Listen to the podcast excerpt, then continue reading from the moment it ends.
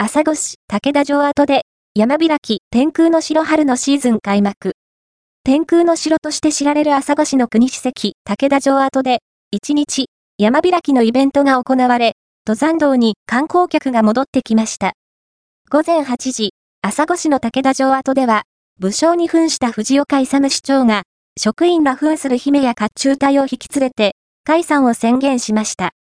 天空の城として知られる武田城跡は、1月と2月は、降雪で危険なため、入山を禁止しています。